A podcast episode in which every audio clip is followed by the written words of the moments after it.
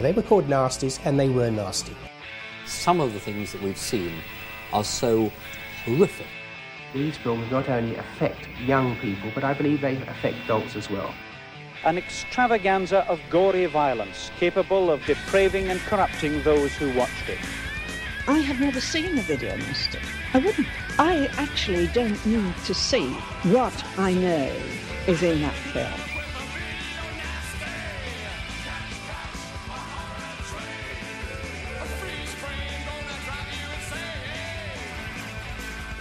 Hi, everyone, and welcome to Doing the Nasty podcast. This is season two, episode number 25. Happy New Year to all our listeners out there, and welcome to another year, the penultimate year of us doing this shit. We now, I believe, are on track, and I checked this earlier just to make sure everything was in, in place. We are now approximately, not that I'm counting down, one year and four months away from saying we've watched every single movie on the tier 3 video nasty list, which is kind of cool. Joining me on this journey, this journey that has given dizzying highs and absolutely abysmal lows, is my podcast companion. It is, of course, the phenomenal Mark Ball. How you doing, Mark?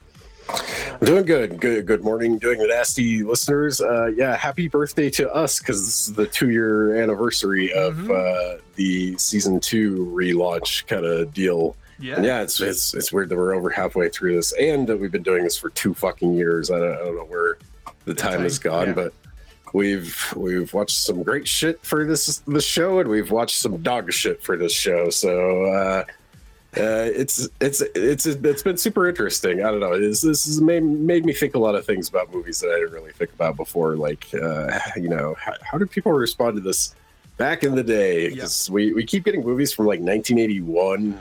Oh, God, yeah.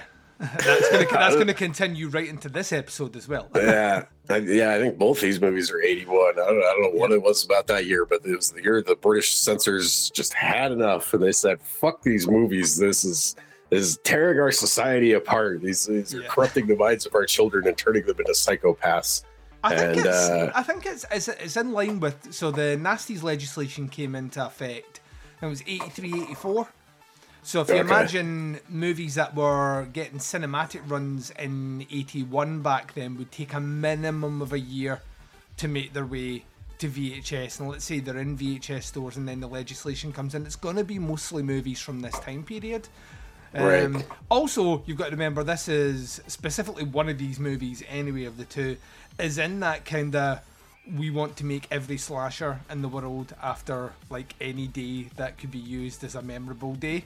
Um, so as a result of that, they all just got targeted, like every single one of them. Um, and I think that's maybe where a lot of that comes in as well. Is you know, if you were named after like a New Year or Christmas or Happy Birthday or anything like that at all, you were instantly that's something they were picking up and uh, you know going away to check out.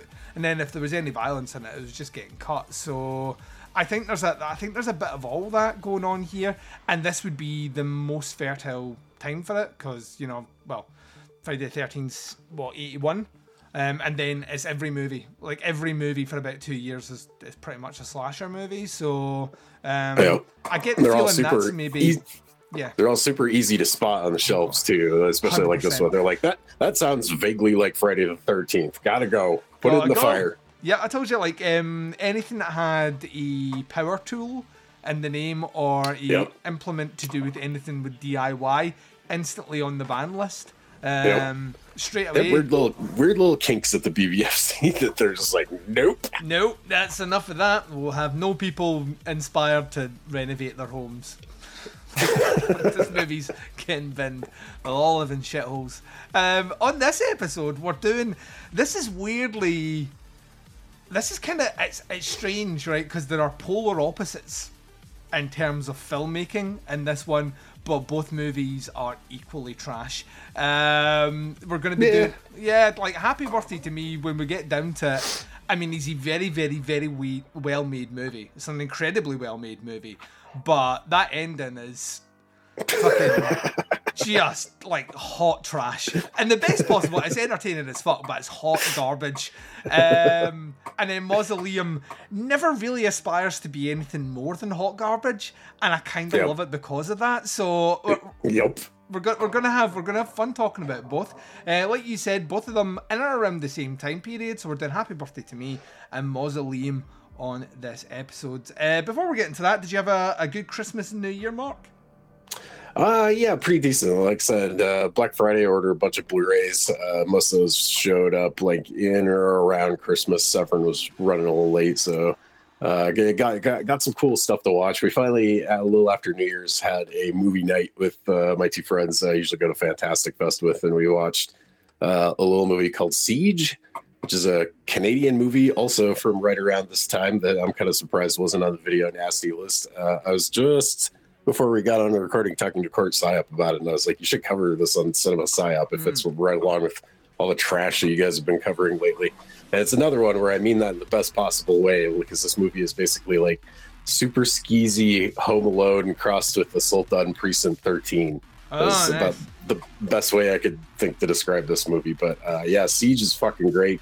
Uh, we also watched one that uh, AGFA, the American Genre Film Arch- Archive, put out called um, The Boarding House, I think it's called. Uh, it's a shot on video, not like VHS, but like I think they knew people that worked at a news station or something. So it's like probably those old, like giant one inch, like fucking film tapes that they I used to use at the TV station way back in the day with our ancient fucking gear. Uh, it's about like a dude that like uh, it's it's fucking bananas. I, I think they did all of the cocaine when they made this movie.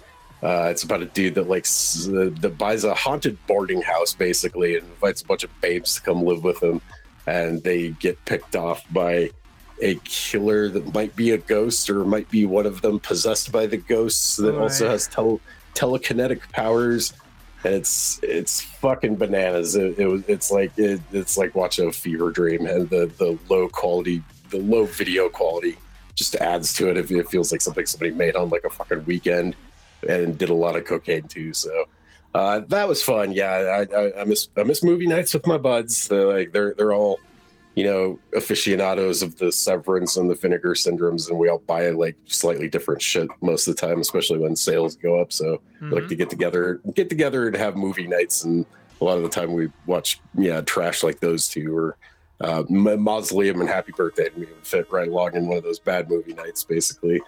Um, nice, nice. I- yeah, that's that's about all I've had going on lately. What about you? Um, yeah, nothing. I'd had the quietest of Christmas and New Year's, which was kind of amazing, and it was pretty much like it is for me every year. Like Christmas time is like I finish up early from work, I get a good solid two and a half weeks off, and without trying to sound like I have issues, I pretty much drink for two and a half weeks. Like I, I become a recluse. I drink a lot of alcohol. I watch a lot of rubbish. I play a lot of computer games, and I come out the other end grossly overweight, um, and then spend like the best part of like the first two to three months of the year beating the shit out of me trying to lose it all. But it's totally worth it, and I'll do it again, Mark. I will do it again and again and again and again. um, so yeah, I, I didn't really do much, and then this year's kind of started off a bit strange because there's obviously in the UK there's a lot of movies which came out I think last year in the states making their way over here now. And we'll get a ton of them getting released up towards Oscar uh, season. So like January February in the UK tends to be uh, the dumping ground for a lot of Oscar movies that Right. might only get like a small window over here so everyone can get a chance to see them before they win all the awards um, and obviously there's been some some interesting releases. Uh, the new Scream made its way over here this weekend. Um, the new Guillermo del Toro movie's just been released. So, um, so yeah, try to try to do all that shit as well as all the other stuff that just seems to keep landing. Um, I got a, a, a good selection of interesting and trashy films for Christmas, which, of course, are now up in the collection for me to watch circa 2025 2026. They will live on the shelf for as long as necessary. Oh man, so I got my wife to buy me for Christmas. uh, She was like, "We really struggle. I like every year it gets harder to buy each other gifts because we, like, we're, we're not one of those couples that you know all our collective wages all go into one account and then we you know live off that. Essentially, we have our our bills account, uh, which we both chip in to to pay the bills, and then whatever's left in her account's hers was it whatever's left in mine is mine um Right. because she earns a lot more than i do and i would feel really bad being like no like equal share equal share. like I, I, I like totally shitty for so we both go off and do our own thing and um as a result i well you know me i buy a lot of movies so when christmas comes around uh, it's a bit difficult to find things i haven't bought um, Right. so I said to her, I was like, listen, Arrow announced that Shaw Brothers box set.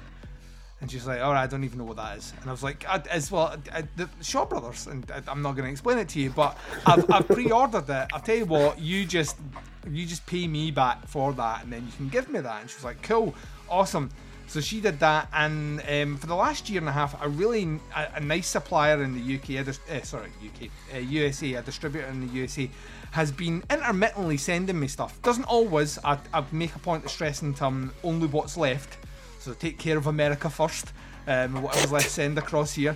And um, yeah, like about uh, about three weeks after getting that box set, in comes the Shaw Brothers box set. Oh So- fuck!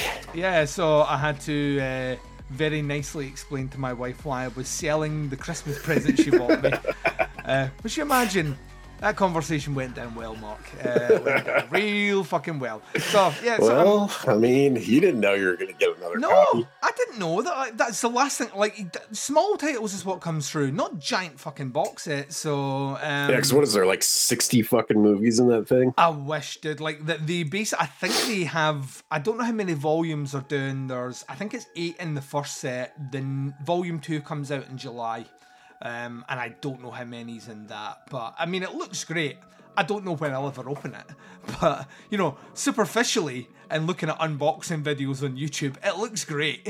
Um, but I'll, I'll, I'll, I will eventually, I'll eventually get around to it. And the story that I'm telling everyone at the moment, which just shows how bad the sickness has gotten. Um, just before Christmas, the same distributor sent through. Arrow have started doing collections of Giallo movies, so basically Right. bundling up titles that have been kind of free before, you know, like as in like independent, you know, one-off discs. Um, they're bundling them into groups, and they've, they've dubbed it the Giallo Essentials Pack. So the yellow one, I was going to import, and then this guy was like that. Oh, we've got screeners of these. If anyone's interested, was like, go and send me through a promotional screener. So he duly did, because the only title that was in it that I didn't already own from Arrow was Torso. Now I do own uh, Martino's Torso. I have that as um, uh, it's Blue Underground that put out. So I have the Blue Underground one because it's region free. Um, so didn't expect to get it. Box set come in. I was like, amazing that I finally got Torso. The other two movies I already own. Already own the Arrow versions of them, right? And then Dave Parker, if you're ever listening to this, Dave Parker, this is your fault. Dave Parker a, a picture of himself holding the yellow set and the red set, which I didn't realise was a thing. So they released the red set as well. Um, and I was like that, I'm, I'm buying the red set to go along with the yellow set. So I bought the red set. The red set contains the three movies that I already own as well. So I basically bought a box set of three movies of which I already own those versions of those movies from the same distributor, just because there's a, a red cardboard box. I could have just fucking made a red cardboard box, put it in there, and it would have been fine. But no, this is my sickness in mark. So they're on the shelf, unopened, to remain, most likely unopened. Um, because why would I open them now? I've got other ones that are. And So yeah, that's a, that's my Christmas. My Christmas is the crushing reality that I am an absolute shill for consumerism. I'm the cause of the problem. I am not the solution. Uh, I'm Yeah, slow. whatever. It's it's physical media. You gotta support support the labels and tell people about the stuff they're putting out. It's it's it's a good service to the world. and this is why you're now employed as my spokesperson, Mark. Mark Ball, spokesperson for Duncan McLeish and his, his addictions. Um, No more questions. Leave my client alone. He's just buying movies. Right, let's get into this one. This one is going to be fun. And the reason it's going to be fun is there's absolutely no way you can take either one of these movies seriously, even a little bit. Um, even though one of them kind of challenges you to up until the last three minutes. Um, so let's do this. We're going to start off with the batshit bonkers one that we were overjoyed and very excited to get to. We're going to talk about Mausoleum, so we're going to take a short break just now. You're going to hear the people from the Video Nasties documentary. God knows who. To- this feels like it might be a Stephen Thrower. Most probably won't be, but we'll find out. Um, Mausoleum is going to be discussed. Then you're going to hear that trailer, and then when we come back, myself and Mark Ball getting down and dirty with some Mausoleum right after this. Mausoleum. Centuries of evil erupt from the tomb. America's new top 10 chiller thriller. I'm not sure what top 10 means in this context. I mean, was it like number 10 in Variety's list of uh, direct to video releases that couldn't get a proper theatrical release? Uh, who knows? This is what you'll remember from Mausoleum is Bobbie Bresee, who was sort of an early screen queen, even before Linnea Quigley, Forrest J. Ackerman, who's in her other film, Evil Spawn, seemed to build her up as a, a sort of a, a, minor horror celebrity, uh, uh, presumably in the hope that she'd go on to be as big a star as, ooh, Florence Marly. That, of course, didn't happen.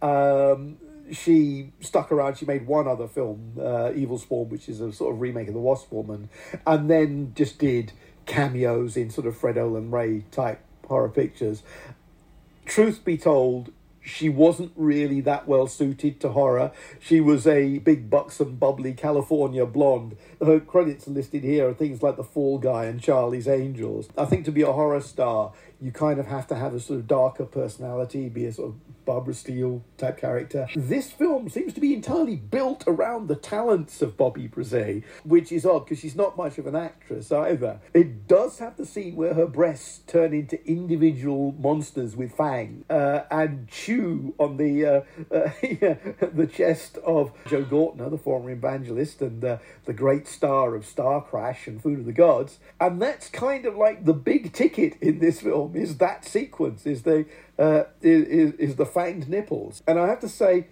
it's not even that well done. It's a John Buechler effect, and it's the sort of thing that Italian movies like Demons would have done in a much more gross and disturbing way. But it's so conceptually weird uh, that it does kind of lodge in your memory. However, it obliterates everything else about the film, which is the old one about the. Um, the woman who's doomed to be possessed by an evil witch and will then slaughter everybody else in the film to get revenge. It's also one of those movies where the uh, where anagrams and palindromes come into play. It's about the Nomad family, and it takes forever for somebody to work out that that's demon spelt backwards. So, you know, crashing revelation built around that. It's kind of fun, but you know, as mausoleum-based horror movies go, it's not Phantasm. It's not even One Dark Night. It's your third most important mausoleum based horror film of the early 1980s.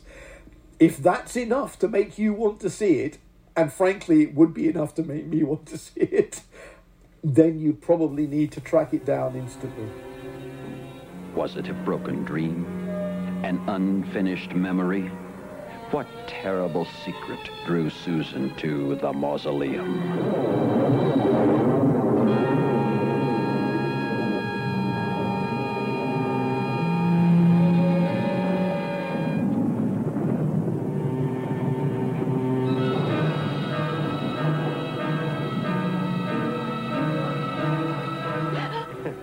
I, I, didn't mean to scare you, Mrs. Farrow. Right, go the other one, go the other one. Push that door open, come on. She gave her soul to the evil force in the mausoleum. What's the matter, Susan? What in God's name is... Oh,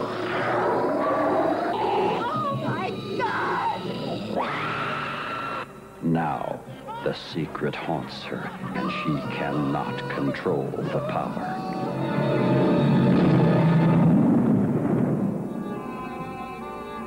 There's some strange shit going on in this house.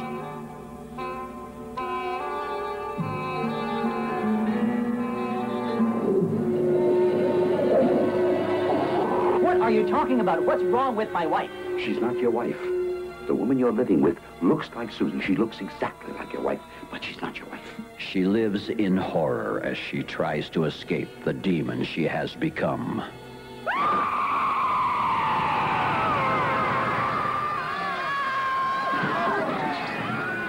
Obviously, we're not going to be able to confine her. What do you suggest?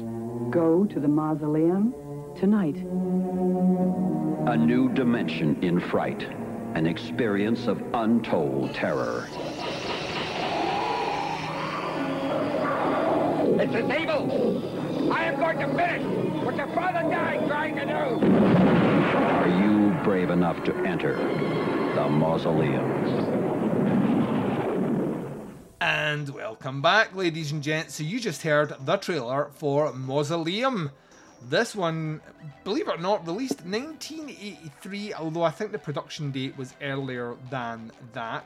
The uh, this is directed by Michael Dugan, who really hasn't done much. Um, based on the original screenplay by Catherine Rosenwink, uh, which was adapted by Robert Barich and Robert Madero. The movie itself stars Marjorie Gortner, Bobbie Bresee. Bobbie Bresee sounds like like a guy that collects money for the mob. you know what I mean? I was thinking a, a, uh, a guy that sells Italian sports cars. yeah. Hey yo, this week at Bobbie Bresee's All You Can Eat Buffet. it could be an all you can eat Italian bonanza. That's what I want. We got pasta, we got anti-pasta, we got like pro pasta. I don't know. Um, it's, it's all in there. As- much as much spaghetti as that. I'm just being racist now. Let's move on. Uh, Norman Burton, Maurice Sherbanee, uh, Lawanda Page, Laurie Hippie, uh, Sherry Mann, Julie Christie Murray, Chu Chu Malave, great name, uh, Ron Cannon, and yeah, there's other folks in here. Let's not. Ron Cannon sounds like a porn name. Yeah, Ron Cannon does sound like he's about to ejaculate hard on um, Joel Kramer and some other folks. Synopsis for this one is listed on the IMDb as a 10 year old girl mourning the death of her mother becomes possessed by a demon who has been preying on her female ancestors for centuries. Years later, the demon starts to take over, both mentally and physically. Um, I mean, in a nutshell, that's what this movie is. yeah, I mean, let- let's let's let's get to the bits that that make me like laugh hard. Right, Auntie Cora or Aunt Cora. Um, her surname is Nomad, which is demon backwards, um, and that is literally as far as you need to go with this movie in terms of taking anything it does seriously. Like this is like absolutely like this is the first time I've noticed that. I was watching it through. I was like, "What's a fucking nomad?"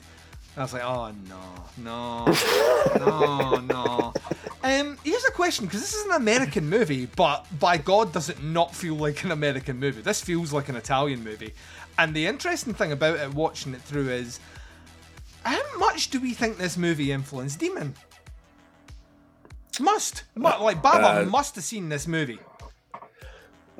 Oh yeah, but Bob is de- demon or Yeah, or is it demons, demons. uh, demons, Uh, yeah. yes, yeah, yeah. Uh, I hadn't really thought about that, but yeah, uh, another one, another one that like I think was hugely inspired by this movie later that also has demon in the title is uh, Tales from the Crypt Demon Knight. Yeah. Uh, the fucking glowing green eyes and like just just the the, the makeup process which uh I don't know way a lot about this movie mostly because of the vinegar syndrome blu-ray of this uh the old the one and only special feature that's on there is an interview with uh the late john john carl buechler who did the makeup effects for this Yeah. uh who people the, the kids at home probably know he directed friday the 13th part 7 Mhm. and it was uh, hu- hugely inspirational in the low budget makeup effects uh, industry, basically.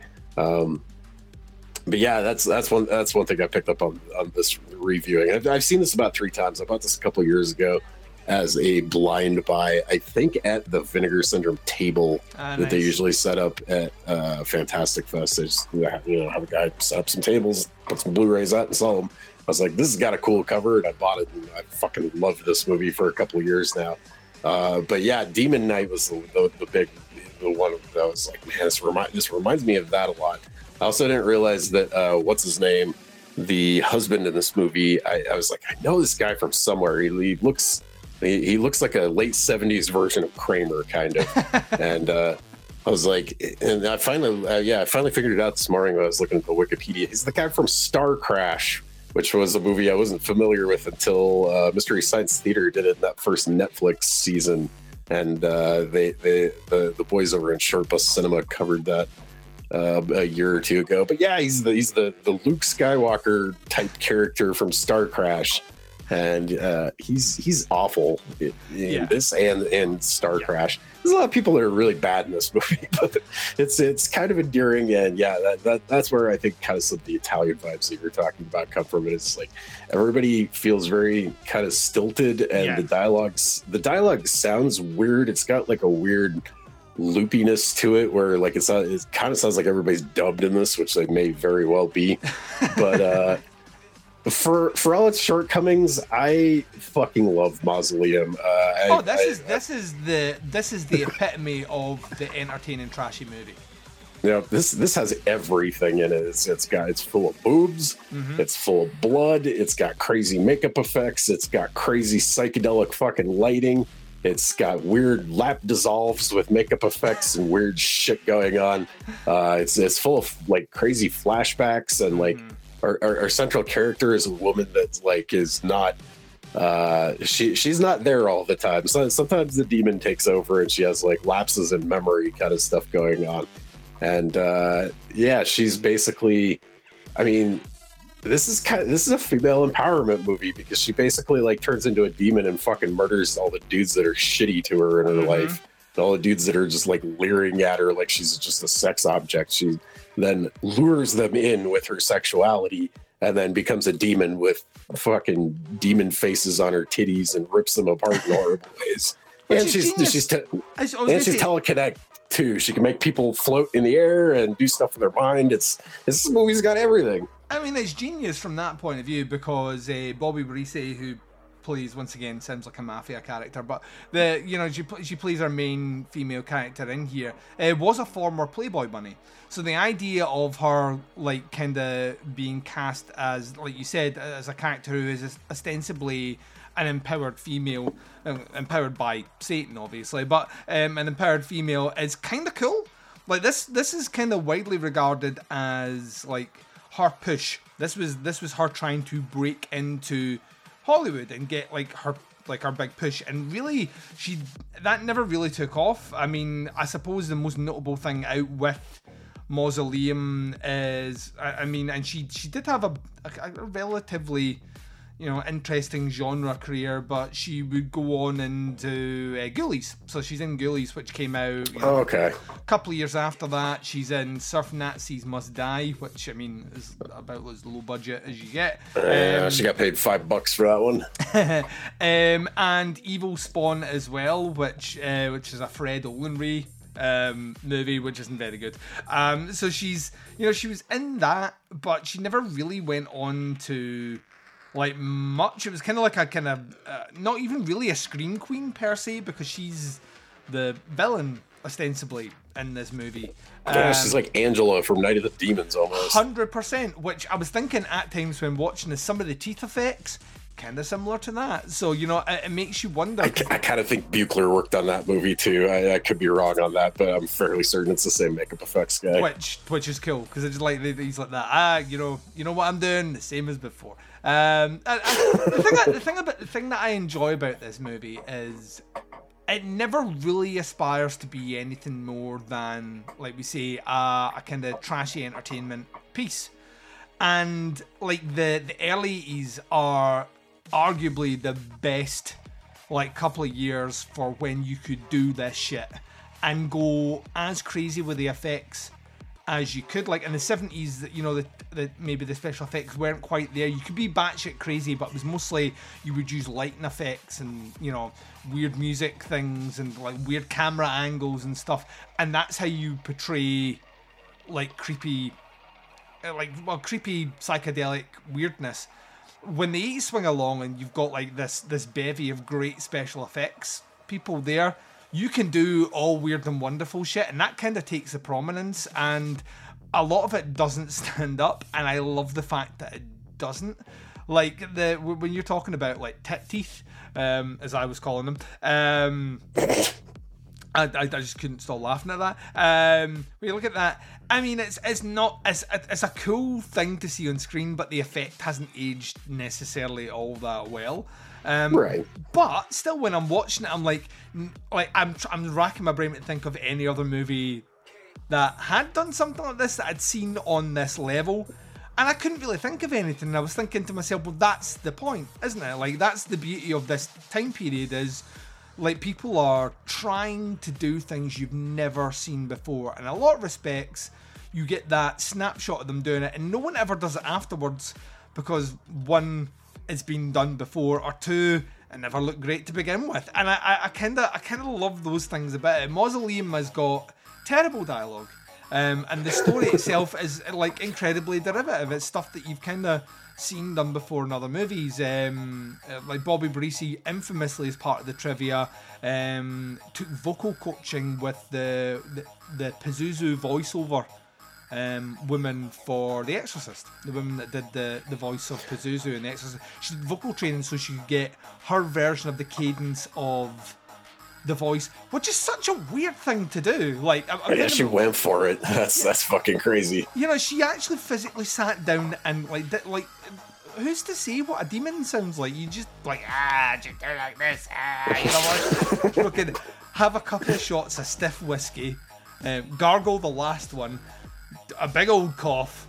A big old roar, and then and then do some voicing, and then you're fine. But the fact that she did that, I love it. It's, it there's a weird, there's a weird dedication to the craft that you know that these these people are putting in for a movie that was never gonna be great was always gonna be kind of weird and i kind of lo- that's the stuff that i enjoy i much rather people go in with the the intentions of trying to make something like super entertain super entertaining and the best version they can of it and if it falls apart and becomes a cult movie then i fucking love that rather than someone knowingly trying to make a cheap movie just to get something out there and then you know moaning about it not finding its cult audience it's like you know what I mean. Cult movies are. It's when like uh, it's one of my big pet peeves is like when you know like a like a like an Empire magazine or something go the next great cult movie. A cult movie takes ten years to find its audience minimum.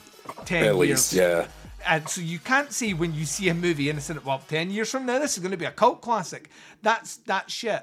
You know, because you're you're basically telling people that they need to appreciate this movie further on, or that people won't understand or appreciate it during its time. Which I I don't like that that level. But Mausoleum to me is the sort of movie that I imagine. This is the this is the exact sort of thing you want to pick up on VHS with your buddies on a Saturday night and just get completely wasted and watch a movie like this. Infinitely entertaining. It's the sort of thing that if you were a little bit too young to catch it, um, it's the sort of thing you would recall maybe two or three scenes and you'd be on the internet as an adult saying, right, collective mind, hive mind, help me out here. Movie, woman has tits in her teeth. Um, you know, our teeth and our tits. Like, come on, go for it. You know what I mean? It's that, it's that, it's that sort of level, and that's kind of what I love about it. It's you mentioned the lighting. The lighting is like Bava on fucking ecstasy. It's Yeah. like it's like they're just like ever like where should we have these lights everywhere? I haven't seen so much like neon green lighting until like I, I, make I always make the goosebumps comparison later on because yeah, it's it's lit like a uh, I don't know like a fucking like like a, a community theater production of like I don't know like uh, the Wizard of Oz or something or like uh, what, what's the Shakespeare one that's got like a bunch of witches in it? Is that Macbeth? Yeah, Is Macbeth. it, it reminds me of that, and yeah, it's, it looks fucking incredible, and like the the uh, the the the the print that Vinegar Syndrome put out of this is it's got a little, it's got some parts of it that are a little grainy. I don't know if they like had to go back and you know collect this from different different versions of this movie that had different shots in it or whatever. But man, this thing looks fucking beautiful on Blu-ray. And a lot of that was just they they knew they they had a great lighting crew on this thing, and uh, this it's it's got some pretty like dynamic camera moves and stuff in it. I'm thinking like when the dude is floating floating around in the mall or whatever. yeah. That insane shot where they clearly either like took the cameraman and dangled him over the ledge of a second story like balcony to get the shots of the dude falling, or they just tied him to like the the wiring harness, the, the, the very Shaw Brothers fucking style wiring shit, and threw him off the fucking side of the balcony with a camera in his hand, kind of deal. Um, but yeah, everybody really. I mean, it's it's it's a weird movie because it's not played completely straight. I don't think, but for the most part, it kind of like a lot of it is, and everybody seems to be like really like you know everybody from the actors to the makeup crew to the lighting. Everybody seems to be really going for it, and I think part of that, especially like with our our lead actress. Is that like there is a little tiny bit of subtext below beneath the surface of just mm-hmm. like batshit gory fucking sex filled insanity and that is that this is a, this is like kind of about being a, a bored housewife to a rich guy that all you're ever expected to be is a sex object and a dishwasher and a cook basically.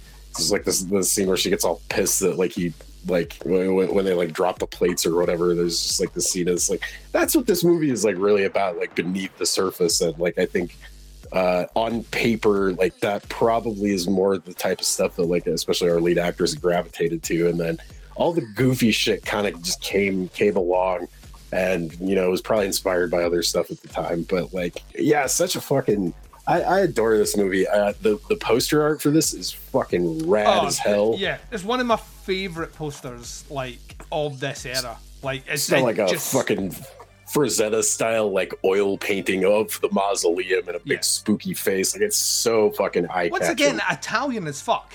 Like honestly, Yeah. like this, like it couldn't be any more like looking like an Italian movie. And I, I, I, ca- once I, I just, I, I like that. So I like. Like that, like you could. I've I've read articles. I was doing a bit of research over the weekend on it to see because, like you say, there's not a ton of trivia out there that's like, like like super interesting trivia. But there was a lot of people going, ah, you know, the best thing about this movie is the poster, and I was like, no, the poster gets your interest, and then you watch the movie and you realize it's infinitely more bonkers than what you see on the poster. Yep, and that's it's the- a rare time where it delivers. Exactly. what's It's on the usually, cover. it's usually the other way around. It's the most badass like cover art you've ever seen. You watch a movie and it doesn't resemble in any way, shape, or form anything that you've seen. In the case of this one, yes, it doesn't really resemble it, but the rewards are so much more. Um, yeah, I think this. I mean, this is the stuff that I I get kind of excited to like I'd seen it before, but I get excited about it being on the list because I know there will be people that are going through this list with us that I've never seen Mausoleum before. I know for a fact they're going to get a kick out of it because they've seen some shitty movies, they've seen some overtop movies already working through the list that we're working through, but few get that kind of level of trash with the level of entertainment side by side and perfect. That ratio is usually skewed one way or the other, and it is, I think, perfect in this one. There's enough nonsense here amongst good effects, some cheap effects, some bizarro fucking lighting, some weird musical cues. The music in this movie is fucking bonkers, and it's all kind of merged together into what is a incredibly entertaining hour and a half. This movie has no downtime at all. Nope. It just gets in, just gets crazy, crazy, crazy, crazy, and then finishes, and I kind of love it for that. So yeah, this one is a is a big old high recommend from me. But I know what you're thinking, Mark. Duncan, we don't do gradings on recommends because if we did, then we we wouldn't be giving many recommends. Uh, but but uh, we, we do our own version of grading over here, and it's based on um, kind of how we think the sentencing might go for movies. So if it's a really particularly nasty piece of work, ergo something like uh, I Spit in Your Grave, um, it's going to get some hard time. If it's a movie that is kind of edging its way into to not quite the extreme level, but still at the same time contain some stuff that's unsavory, then we're going to give it a bit of community service. If the movie itself is, you know, it's it maybe puts one or two steps wrong, but for the most part seems to be okay. It's going to get a slap on the wrist mark. And if it's a movie that you know holds no ill will and is likely shoved on this list purely because of the aforementioned that had a you know a power tool in the title, um, then it's a case dismissed. I am curious uh, what you're going to give Mausoleum. What are you giving it? This is a slap on the wrist. Uh, so this movie, it's it's it's full of fucking nudity. Uh, and it's it's fairly gory. Uh, there, there, there's there's some pretty gnarly fucking kills in this. Um, uh, but the violence in this, I feel like, is earned, which is a huge difference between a lot, a lot of the shit that we watch for Yeah. the show, where violence is it's it's nasty and it's not earned, and it makes you feel really uncomfortable. I don't really feel super uncomfortable. Like, I mean, the part the parts of this that like kind of make you squirm are like when you know the the gardener is like leering at the fucking the, the wife like through a huge chunk of it or like they're they're sure to like when the flower delivery guy like shows up for no reason and uh, like it gets gets lured in by by her her siren cleavage shall we call it? Uh he he he he gets he gets grabby with her and gets kind of fucking mean with her and this you know like e- e- even though he's been lured in it's it's kind of a it's kind of a weird scene but like he, he gets lured in by her but then like they make sure to throw in the thing where yeah he's he's getting like overly aggressive and kind of fucking mean about it so that when he finally gets his when his fucking ear explodes and half of his face melts by her from her telekinetic powers we're, we're kind of on board with it. We're like yeah fuck those guys. They're all fucking trash and they treat her just like a sex object. Fuck them. Uh so like it, there's not really a lot in this movie that like makes me feel deeply uncomfortable. Mostly it's like all played for entertainment it's super entertaining um, but like I said, there, there's a fair amount of nudity in this. There's there's there's pretty pretty gnarly gore that's probably not super appropriate for younger viewers. But uh, man, I would have fucking loved to have seen this when I was about ten or so. Uh, I think it would have been super scary. It would have been you know in the days before pornography was like two fucking thumb clicks away. So like you know you, you, you get your boobs uh, and uh, yeah, so there's some great monster effects and great gore and fucking all kinds of stuff that like the the censors don't want it to, but it does appeal to like a, a younger male audience. I think so. Oh, yeah. Uh, yeah, this is a, this is a slap on the wrist. This is far far from one of the nastiest things we've watched on the show, but uh, it's not quite a case dismissed for me. I'm 100% with you. I think, um, and it has no malice, has no real intention in it to to to step over that line to get like some some community service, but it definitely has some content in there that you know raises it up, shall we say, just a little. So with that in mind, it is a slap on the wrist from this guy. We are going to take a very short break. You're going to listen to that Video Nasties documentary again. God knows who's talking about Happy Birthday to Me from 1981. But I'll tell you right now, after the trailer, myself and Mark are going to be discussing it. And let's let's be honest here, we're going to discuss that ending. Woo!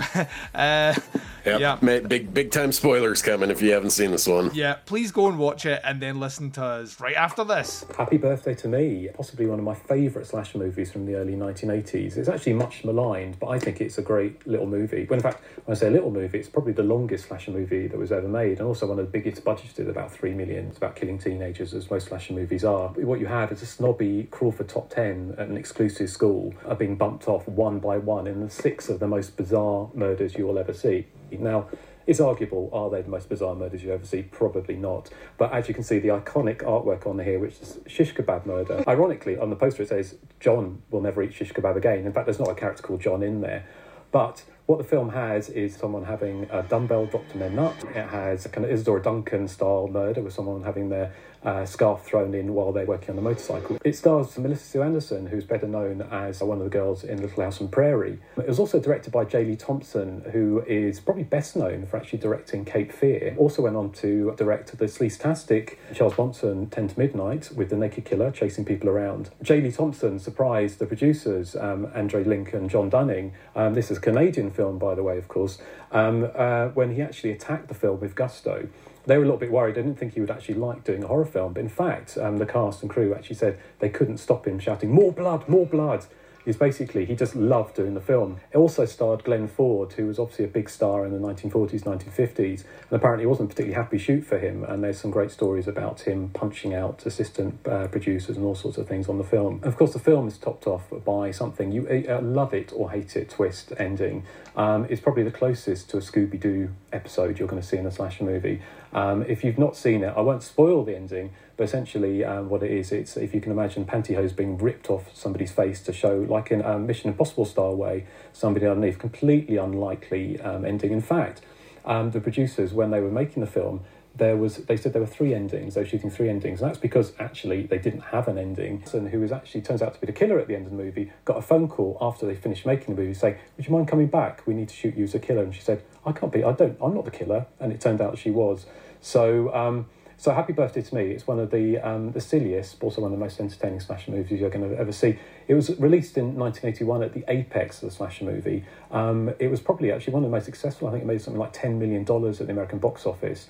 And of course, it was released in the UK at the cinema, uh, very successful in the UK as well, and on video on RCA uh, Silver Label in the UK. There were there were quite a lot of um, uh, sort of rumours. That in fact, it was released more uncut in the UK than in the States. There were bits cut out of it, and in fact, and when it was released in America, there were quite a lot of cuts made to it, little bits and pieces here, mostly to the brain surgery scene. And I think there may have been one or two seconds extra in the um, RCA uh, label release in the UK. Well, I love the film so much because it's handsomely put together and it doesn't take itself too seriously. And I think that's one of the beauties of horror movies from the early 1980s, the slasher movies. Personally, they're my favourite. I really love the popcorn slasher movies of the early 80s. It's got a fantastic scene in the beginning of Lesleh Donaldson, who was a great screen queen. She was in Funeral Home as well. Now, she dies right at the beginning in a scene that looked like it's inspired by What Have They Done to Your Daughters, the, the Italian movie, where she's stalked by the killer with a switchblade um, and cuts her throat. Now, a lot there, you can see lots of cuts in that. There's also a scene at the end where one of the actresses that she was attacked and um, hacked up with an axe and they filmed the scene right at the end of the movie, but it's never been seen anywhere, which means Happy Birthday to Me is begging for a decent uncut release. It's, it's a bit of a mystery why this film would be on Section 3. I mean, I kind of guess, I mean, what is the reason? It's probably this is the reason, is somebody being attacked with shish kebab, which I kind of guess if you went to a psych- psychotic barbecue, there's a chance that somebody might attack you with shish kebab, and obviously the uh, authorities were very worried about that. But as far as I'm aware, Happy Birthday to Me played at cinemas very successfully. It was out on video. And as far as I'm aware, there were no shish kebab murders in the UK or anywhere else for that matter. Someone's having a party for the top 10, the senior class snobs. Before they get to celebrate, six of them will die in the most bizarre ways you'll ever see. Virginia, don't go away. Come over here, Virginia. It is up to you to determine whether you wish to subject yourself to fear, terror, and shock. Because of the bizarre nature of this birthday party, pray you're not invited.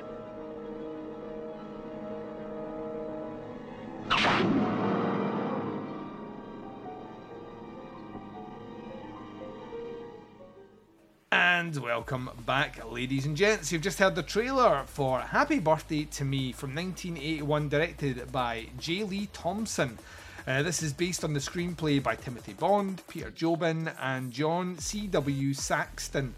Um, this is a, well, it's a Canadian slasher movie, so um, one of many from this time period. Canada was just churning these motherfuckers out at pace. Yep. This and My Bloody Valentine and Curtains and Visiting Hours. yeah, um, Visiting Hours. which is also I think Visiting Hours is 82, but you know, it's all that time period where they're just like, once again, everyone. like, that's all we do now. We're in the business of making fucking movies.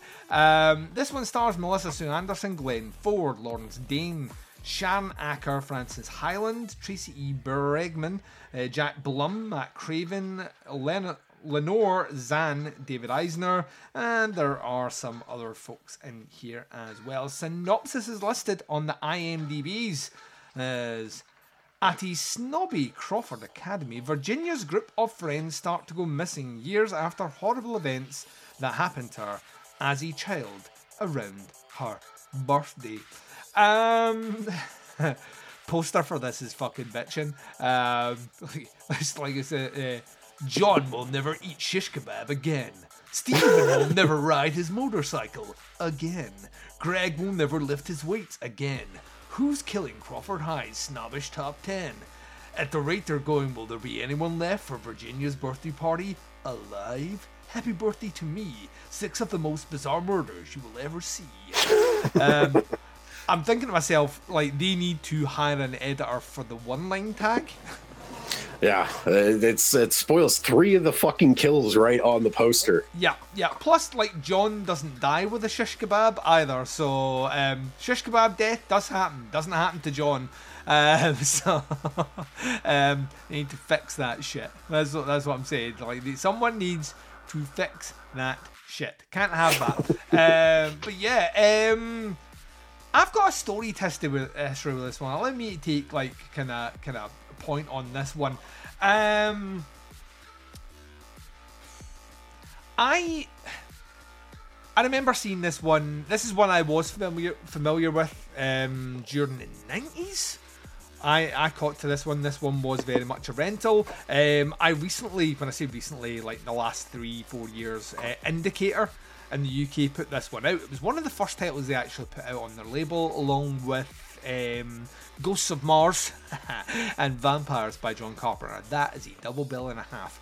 Um, and uh, so yeah, very very excited about that. But they put this out, and part of me was like that. I'm kind of looking forward to coming back to this because by then I'd already started doing the quote unquote slasher classic series and realizing there was a lot of shite out there. And I was like, I, what I could always remember is Happy Birthday to Me was really well made. Um, and then coming back to watch it again, what we're watching it then and more so this time, I'm doubling down on that. Happy Birthday to Me is a surprisingly well made movie. I mean, cinematography's great, special effects fucking bitching, deaths memorable. You know, all that stuff that you want in a good slasher movie. The negatives on this one, this movie is too long. Like this one is oh, a Yeah. one hour and fifty minute slasher movie, which is It's fine. way if- too long. It's fine if you're going to see, I don't know, Scream, you know, like where there's shitloads happening. But this is essentially, it, it, it feels like a lot of set pieces for padding. Like there's like there's the fucking like race sequence in the middle of this for no, no real reason other than padding time. Um, and I think even the first time I saw this, I kind of guessed where who the killer was and all the rest, and you were just kind of waiting for the real. Grant, granted, the reveal in this movie is absolutely fucking bonkers, but I also think that once you know that reveal, it doesn't lend itself to revisiting for a while. Yeah. You know what I mean? It's not like other slasher movies where you're like, oh, but it's only an hour and a half though, and I know that Steve's the killer, so I can watch Steve murder everyone again. Like in the case of this one, you have an hour and 50 minutes to wade through to get this ending. And that's the frustrating thing about it because, like, if you look at slashers in and around this time, a lot of them are cheap as fuck. It's like cheap, really bad acting, terrible scripts, horrible stereotypes, a cool looking mask, some bizarre kills, and you know, those are heralded as classic slashers. And I look at this one, and it looks like, I mean, this had budget. I mean, there was millions spent on this movie. Um, as, as budget Canadian, right enough, 3.5 million Canadian dollars on this one. Um, and it made its money back comfortably. Its opening week, it made its money back. So, you know, there was an audience out there that were clamoring for slasher movies, and this one gave you one that felt like like a proper studio, proper production, proper work was behind it. But like I said before, it, it kind of falls by the wayside by how much, unlike Mausoleum, which has zero downtime, Happy Birthday to Me has a lot of downtime. There's a lot of space between the kills, and when those kills do, it does ramp up towards the end. But uh, you know, it kind of feels like at times I'm already starting to pick up my phone. I'm already starting to look at my watch. Oh, there's a cool kill. Right, my attention's back. And then three minutes later, I'm kind of starting looking at my phone again. I'm starting to look at my Yeah. watch, and that's its biggest issue. I think it just has too much. Like, if you chop 20 minutes out of this movie, like streamline it down, try and make it less the mystery that it's desperately trying to be. Um, I think this is a much more entertaining movie.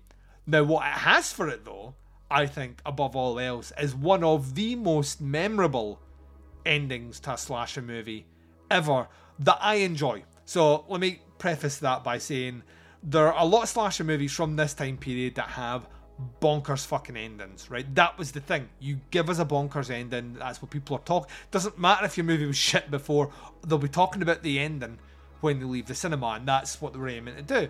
And Happy Birthday to Me has maybe one of the most like just huh sort of like kind of, moments in cinema which is like your heroine, and this is a spoiler uh, that you've been following throughout the movie. That, to be honest, the movie's been letting you know has severe psychological issues, um, so it shouldn't come as a surprise. Uh, not only has she murdered all her classmates, but she has staged them at her own birthday party as her dad walks in and um, just sees like um, it's like they kind of took the creep show thing, you know, like and I have my cake, um, Yep. but like but there's a whole table of cake. Um, it's just like everyone's a cake. It's um. And it's the, the way she plays it, uh, the you know the, the main actress here, uh, Melissa Sue Anderson, the way she plays it is fucking great. And I I love the ending. I think the ending is like that reveal is totally bonkers. It's just it feels so out of place to the rest of the movie. You know what I mean? It's very, Yeah, very, very yeah. schlocky and it's very, very over the top for a movie that has had over the top kills, but is trying to tone well or toe a really this is a you know this is a well made slasher movie. This isn't your humdrum trash and then the ending comes and you're like, oh the greatest trick the devil ever pulled was making me think this wasn't a trashy movie at the end. um, so yeah, I'm kind of torn on this one. I think it's I think it's far too long, but I think the deaths. This is you fall into the slasher trappings of apologizing for slasher shortcomings by saying the deaths are fucking great, the ending's fucking bonkers. Um, so that's the stuff you're going to be talking about. All the other stuff, eh, that's that's kind of where I fall on it. What what about you? Had you seen this? Had you seen this one before? I had seen this a really long time ago. Oh, nice. Speaking back back again to bad movie nights, I, I watched this in a friend's basement. Many like I was probably 18 or so back when we were burning through lots of you know yeah cheap DVDs of cheap horror movies and kung fu flicks and action movies and stuff. We, we used to do a lot of that before you know way before the days of streaming and before boutique labels were putting out 4K scans of just awful trash uh, we, we we watched this one, and literally all I could remember about this was the ending. I, I Yeah. remembered the ending, and I was like, "This has like one of the weirdest fucking twist endings to any of these like old slasher movies that I had ever seen." And I had completely forgotten about any of the rest of it, except for like one one or two kills. I remember the motorcycle kill Yeah, being rad. like. It's I, it's rad, but I remember it going on for a lot longer than it actually does in the movie. In the movie, it's actually like pretty quick, but it is like memorable and makes you not want to wear a scarf ever because that's that's a, that's a good way to get it stuck in machinery and uh, have something terrible happen. But yeah, a lot of the rest of this I had completely forgotten, and I do completely agree that this movie's probably 20 minutes to half an hour too long. Uh, what made this even more torturous is that I watched this on Crackle, Oh, which Jesus fucking Christ, Crackle, take it easy on the ads because this took like two and a half hours to get through with the fucking ads. And yeah, really didn't help my attention span that like every time a three minute commercial break comes on, I start staring at my phone. yeah. There's only so many. the. There's only so many times you can be like, like um inspired to buy like Viagra and BlueChew pills. Um, There's all pizza ads on this one. It was like Oh. Papa John's and Little Caesars, and the Little Caesars ads were in Spanish. I'm, ki- I'm kind of hoping. strange. I'm kind of hoping these aren't targeted ads, and you're getting pizza targeted at you. And for some reason, since I turned forty, it's nothing but erectile dysfunction ads for me. Eh, give it a few years and be like, hey, your dick doesn't work. You're you're 40. Here you go. Uh, but no, yeah. Uh, m- movie movie too long. Me, me brain not work that good. Uh, uh, what else about this movie? I don't know. I don't really. I, this, this is really well made. This is another one that like looks really sharp, and they, it, it has like that same kind of dreamlike uh like everything's kind of hazy looking like i I think they use the same film stock as like uh like the original black christmas or like um the prowler kind of looks like this too. Yeah. or it looks it looks really sharp but every like you know it, it, it looks like a you know real movie but everything's like a little soft around the edges for whatever reason. I think that kind of adds to uh like the disorientation like especially when our, our main character. We, we start getting a little bit more bits and pieces about our main character and how she's also probably not all there and is like you know it jumps around in time kind of we, we get some flashbacks to when when she was younger and like the car crash and uh, then then eventually like yeah we get a really long scene that explains one year prior to the movie, uh, the, when the movie takes place, the they the this this girl's mom tried to have a birthday party for her, and none of her friends showed up, and her deadbeat dad doesn't show up, and her mom is like this like crazy drunk rich lady. So she drives over to the kid's house where they're where they're all having a party and is screaming at the gates about how you will not disrespect my daughter. I've got all this money. You're f- fuck all you. And uh, yeah, that comes super late in the game, and like the, all the rest of this movie is basically like the red herring game. Like they set every fucking character up to potentially be some sort of red herring.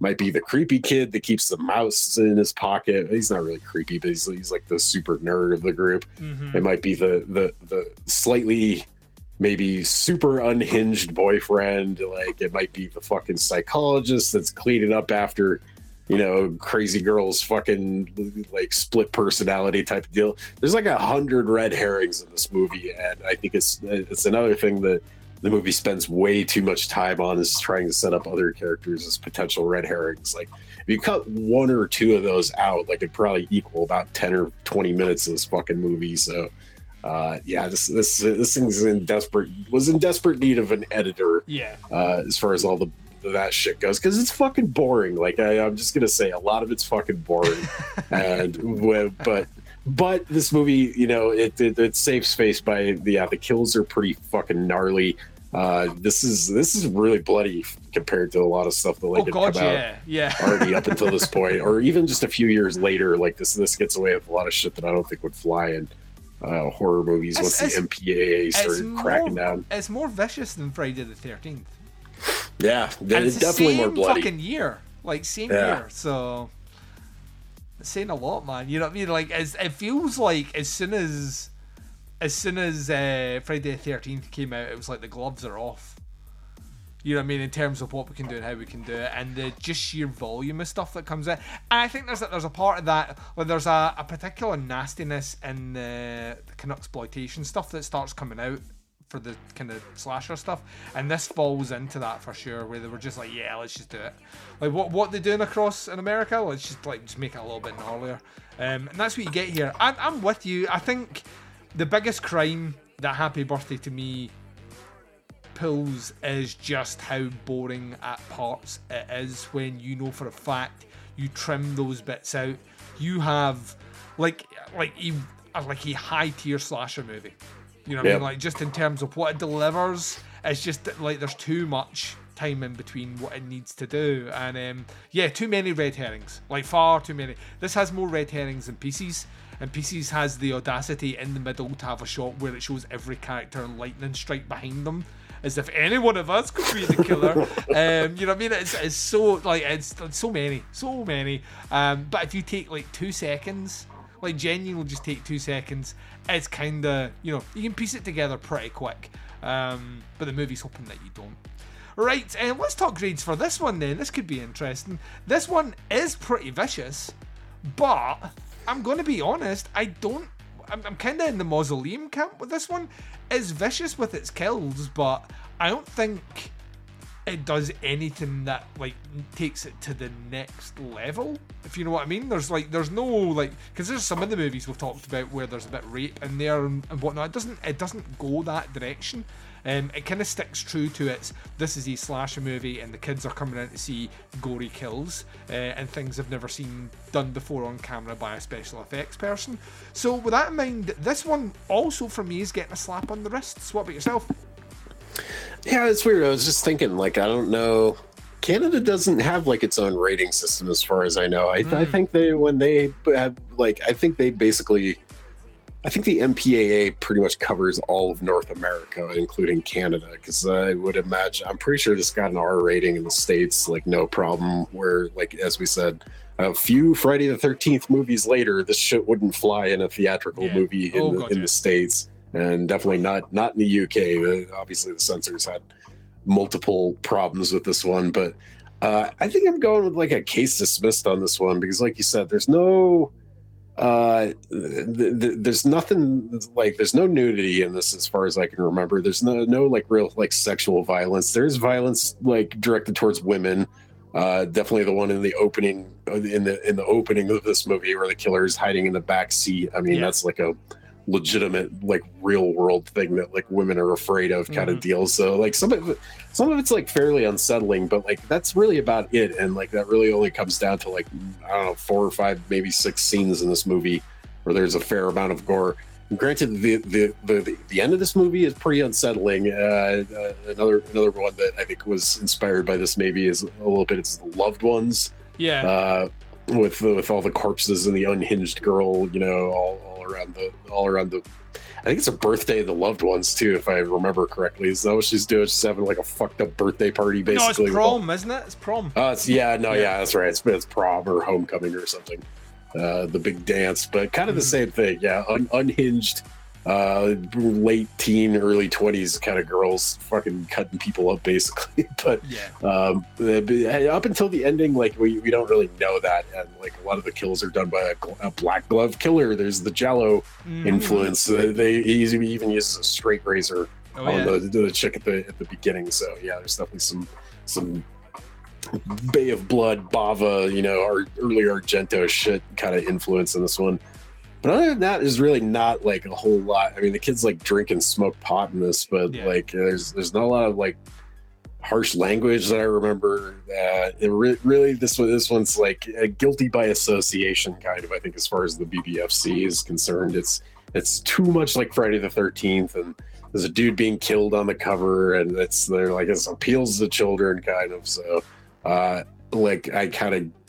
I don't get where they were coming from because I still think it's ludicrous because you know Well, you sit down and watch the fucking movie, Well, yeah. but I think the thing is as well, Mark. Um, uh, uh, after like the a bit of the trivia that I read earlier on, it was past uncut 1986 in the UK. okay, So it was on the list, and then it was like, "Nah, we need to release this." like so, Yeah. like w- within within a couple of years, it was out again, uncut on VHS to rent. So I think that speaks to it, you know what I mean. It's like it is nasty and all the rest, but it's not na- it's not nasty to the point of banning it. So I kind I of think kind of Mausoleum is Mausoleum's way more gory than this one. Like, Yes. you know, pint for pint uh, of fake blood uh, is it's way way nastier than this one. And yeah, even Mausoleum, I'm like, eh, this is not this this didn't deeply offend me like some things we watched. Happy Birthday is even lower on the on the scale for that. So yeah, I mean, I'm gonna case dismiss this guy. Nice, right. Well, let's uh, let's take our final break of this episode. When we come back, we'll be letting you know where we're going next. I have seen neither one of the movies we're doing next month, and I'm going to be honest. One of them, one of them looks incredible. so Nice. incredible as in awful. Uh, right, we're going to be right back to close up our show right after this.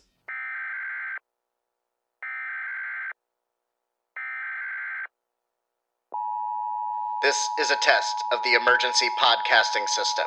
Listen to the Psychosemantic Podcast. Politics, movies, and political movies. Find us on Facebook, iTunes, Stitcher, LegionPodcasts.com. The Psychosemantic Podcast. And you've been listening to Doing the Nasty podcast. This has been season number two, episode number 25. We've done Happy Birthday to Me and Mausoleum Mark in two weeks' time. We're sticking in in 1981, which will make you happy, obviously. Um, Okay. And we're doing a movie called Naked Fist. Right? Sounds like a kung fu movie. Uh, well, Sounds yes. like it should be in that Shaw Brothers box set. Um, uh, uh, interestingly enough, it is a kung fu movie. Uh, so Naked Nice. Fist, aka, in its original title, Firecracker, right? Um, so get ready for this. Uh, directed by Cirio H. Santiago.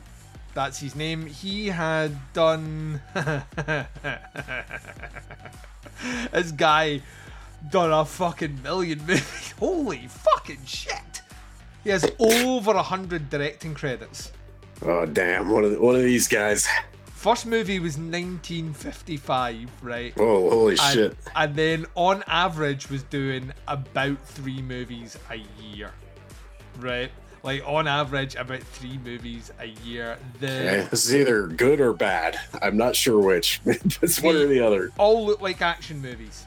They all, Okay. every single one of them looks like an action movie. Uh, to give you some details about this one, the synopsis for Firecracker, aka Naked Fist, is femme fatale martial arts expert teaches the mafia a lesson. All right, I'm fucking sold. This, this sounds amazing.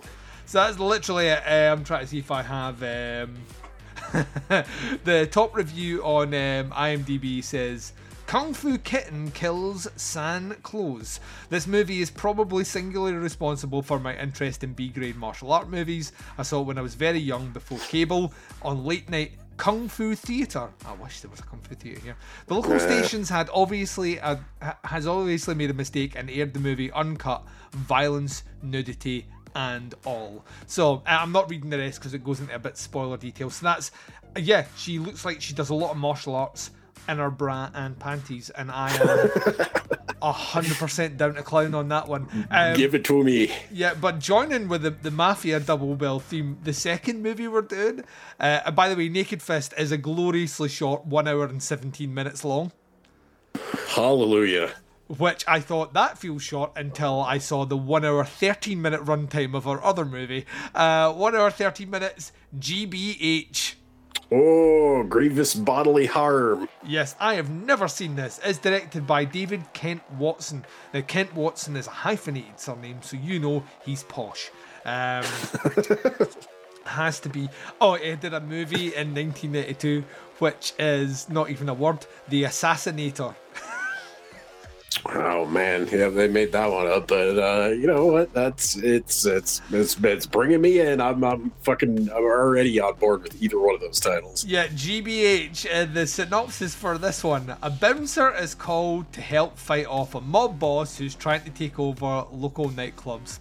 So it's a double bill of taking on the mob. I'm fucking stoked. I mean, like two two of our favorite movies that we've done for the list so far had either mafia dudes, kung fu, or both. So it sounds it sounds like we're getting more of that, and I am fucking stoked. I can't wait. I can't wait. Both of them have gloriously ro- low ratings on IMDb, which makes me like even happier to watch them. So that's where we're going in a month's time. Before then, though, Mark, let the people know where they can check out your stuff. Uh, find me on Twitter. I'm posting angry things over there all the time. If you like to hear me just fume about, you know, stupid shit, and and, and I talk about movies and stuff. All the stuff I'm talking about, I talk about over, or all the stuff I'm watching, I talk about over there. Uh, that's at the Fancy Mark. Uh, find me on Letterboxd. I'm still pretty good about uh, logging all the shit that I with all the stuff that I watch and writing fairly short little brief reviews of them. Uh, uh, a little shout out for to our buddy Tony. Uh, Yeah, you should back. go over. Is he back? Is is this channel is back up on Well, YouTube? no, no, Is no. He, he fought YouTube and YouTube won. Surprise, surprise. A ah, multi-billion okay. dollar corporation crushed the little man, but he has migrated to a different platform. So he has been posting about it. So if you follow him on the on the Facebooks and all the rest, he's migrated all his shows and managed to finally put out his final episode. So I think he was quite happy about that. Yeah, that that fucking bummed me out, especially because yeah, not even a couple months ago, I I, I appeared on an episode of one of those, and now I'm like, well, I guess it's just gone because YouTube had a problem with it, and I know damn well in that episode there was nothing really like. Ninety percent of it was me and Tony talking on fucking webcam about the movie Censor. Yeah. it's just like, man, did you guys really have to nuke the whole fucking channel over this? I don't, I don't understand. But yeah, I believe the platform that he's he's uploading back episodes to now is called Odysee, which is Yes. one that I'm not not super familiar with. But uh, yeah, go give him a follow, give him some watches on there. He's basically had to start over from scratch with that whole thing, and like, yeah, he's been working on that show for like three years now, and Yeah. fucking YouTube just just nuked it out of nowhere, which is yeah, kind of a travesty and. Uh, play, plays right along in with like the uh, the, the whole censorship censorship discussion. It makes me long for the days when YouTube was just the fucking wild west, when you could find anything on there, including bootlegs of movies and like there, there's not all this.